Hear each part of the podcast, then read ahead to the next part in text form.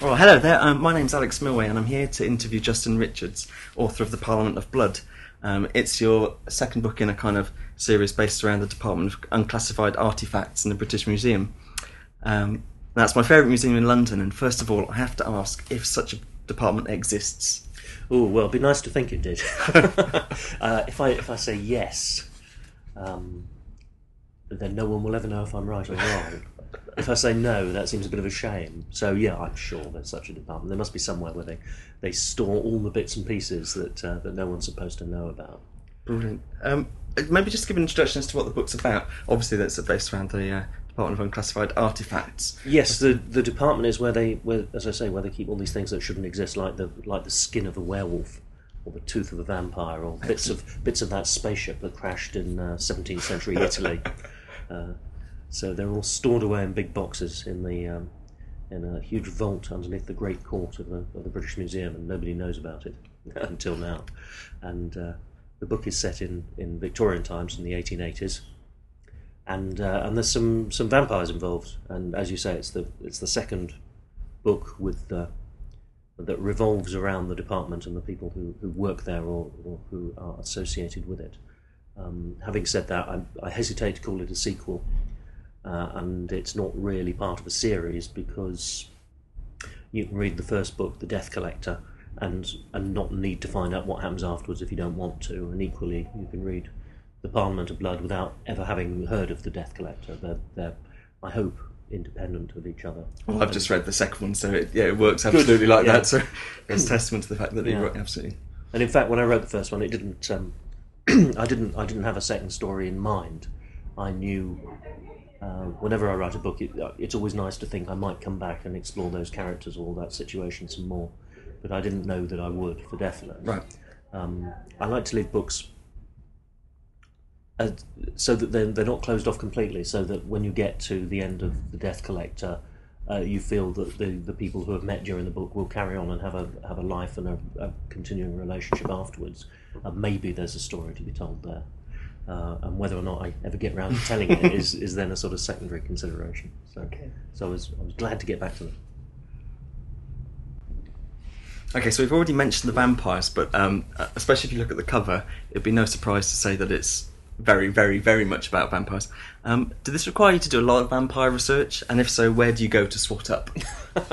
yeah, there is. Um, there's two kinds of research really that you can you can do as a writer, or certainly for this book. One is one is real research into things like um, Victorian photography and what the British Museum looked like in 1886, and and the other is is research into fictional stuff like. Uh, like vampires, and, and vampires are interesting. There's all this baggage that comes with them, the whole vampire lore, and so um, and and all the different authors and books and TV and film have a slightly different take on what a vampire is and how you can kill them and what their weaknesses are and so on.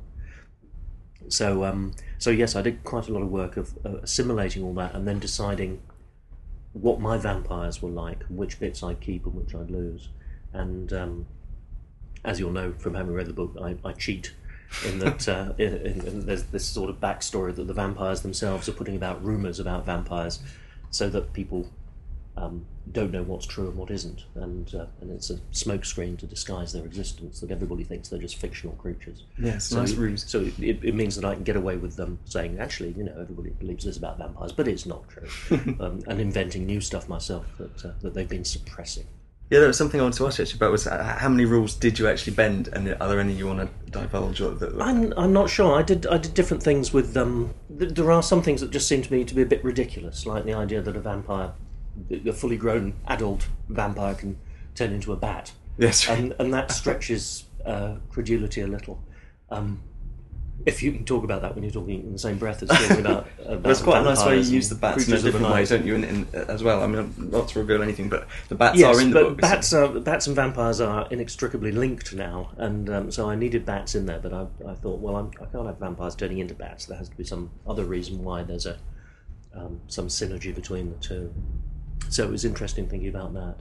Um, the the other one, which I I sort of it's quite nice thinking of ways of trying to rationalise things as well. And uh, once I'd decided that um, uh, it's all to do with blood and oxygen, uh, vampire survives. So they have this very oxygen-rich blood that they need, and that's why they have to keep sort of topping up. Um, and you can you can rationalise why um, Romanian peasants head for the mountains when the vampires are about. Because the air's thinner up there, so the vampires can't cope, and they're they're much more prone to asphyxiation and and therefore drowning, which is why they avoid running water and that sort of thing. Uh, the the daylight issue I sort of ducked a bit. Um, the the other one I had fun playing with and was really the starting point for the for the whole thing was thinking about photography. I thought if a if a vampire doesn't show up in a mirror, is that because silver, which is a magical metal and has these strange properties that uh, that I never explain, um, but but we all know about you kill werewolves with silver bullets and vampires don't show up in mirrors and so on. Um, then how how does that work with photography, which at the time when it started was a a process that's based on the use of silver. And, and do vampires show up in photographs? And the answer is no, they don't. But, uh, uh, a lot of these stories where you've got monsters from the dawn of time or whatever, you have to have some reason why they're they're getting a bit shirty just at the moment, rather than a thousand years ago or last week. And um, so uh, another reason, as well as tying in with the Death Collector, to set it in Victorian times was this is you're getting to a point where people who are prominent in society, certainly, and eventually everybody, could no longer avoid having their photograph taken. And if you're somebody who doesn't show up in photographs, that's and true. that's a bit of your giveaway, then you know now is the time that you have to take some action, or you're going to get rumbled. So that was it was nice to have that. That's a great, great justification yeah, for the story actually happening. So your Victorian World of Vampires is much more in keeping with Bram Stoker's Dracula than say Buffy the Vampire Slayer. Um, what do you think of the quite glamorous world of modern day vampires? It's a strange one, isn't it? I think part of the appeal of the vampire is it's not that bad. you get to live forever, and okay, you have to knock off a few people and, and drink their blood. That was a vampire outside of it. It's being drilled into with a stake gun. Um, yeah, and there's there's something sort of quite um, quite enticing about that. I suppose yeah, if you're not careful, you know, if anybody suffers, it's it's other people, which is uh, which is always nice. Uh, That's true. So, but um, yeah, vampires in the modern day. I don't know these these things, vampires, and um, and ghosts, and and things that stretch the imagination a little bit like that. There's a. I think it's harder to persuade people that they exist now uh, than to persuade people that they might have existed 100 or 150 years ago. I think we're more willing to believe that uh, in time gone by, when the world was different, uh, not that different, but, but quite different, then, then maybe, just maybe, there were vampires and it, it might actually have happened. Um, I like, although I write, I suppose, uh, fantasy or science fiction or a blend of the two, I, I, like to write it as if it's real. That's very much based in history, isn't it? You know, with all of your yes. historical characters that interweave yeah. throughout the plot. So I mean, yeah, and it's it, and it can be quite difficult to work to decide which bits you're doing. Uh, you ought to play uh, according to history, and which bits you make up. So, um, without giving too much away, the, the Prime Minister turns up in the book, Gladstone. And do I invent a Prime Minister, or do I actually use Gladstone, who, who was Prime Minister at the time?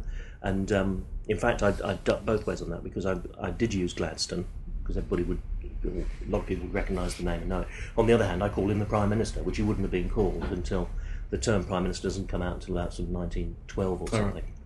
So, except as a derogatory term a little bit earlier. So he, w- he would have been the first Lord of the Treasury, but that's a bit of a mouthful. And rather than try and explain and rationalise that, let's just call him the Prime Minister and we'll, we'll, fudge that bit of history. But yes, if, um, if I'm going to be doing talking about the development of photography, then um, I, I, think given that is something real, I'm duty bound to get it as correct as I can. Uh, whereas if I'm talking about the um, the Damnation Club, then because I invented that, I can I can do what I like with it. But I but equally, I want to make it seem every bit as real as the history that surrounds it. Absolutely.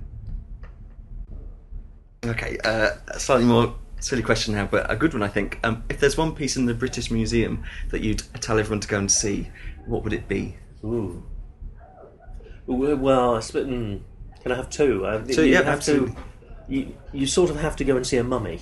Absolutely. When you go to the British Museum, because everybody knows there's the Egyptian room or rooms and uh, and you need to see a mummy. Um, the the one piece really I think that you need to see, and uh, and it's downstairs and quite near the entrance, is the Rosetta Stone. Oh, absolutely. Partly because it's so integral to our understanding of the past, and also because if you love a mystery or code breaking or any of those things, then here is something that that um, that, that literally sets that that story in stone. Excellent. Well, you've said that um, it's not actually a series, but you like to leave some stories open. And I just wanted to know then, do you think there are going to be any further adventures in store for George, Eddie, and Sir William at the British Museum?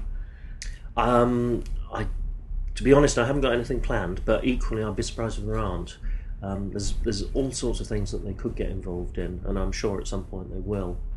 Um, yeah, so we'll have to wait and see. There's, it's a it's a nice nice setup for telling the most improbable stories, which has got to be good. So, uh, and and I think the Victorian era is just so fascinating, um, partly because of the the sort of the gothic, smoky, smoggy, mysterious, mysterious aspects, but also the um, the stage that technology, not just photography for, for this book, but but you know steam technology and, and the emergence of electricity and, and that sort of thing, and, and cinema as well. All those things are coming to a head, and you know the the British Victorians had powered flight. People tend not to know that and think And it's the, think it's the. Wright brothers who invented it, which they did. They were the first people to you know fly an aeroplane for one, but um, outdoors. But you know the, the Victorians experimented with um, powered flight in huge hangars and things uh, 20, 30, 40 years before that. So there's lots of stories there, Oh, hundreds, yes. The, the, the problem is there's too many stories, isn't it? okay, well that's been brilliant, um, Justin, and thanks ever so much. well, thank you.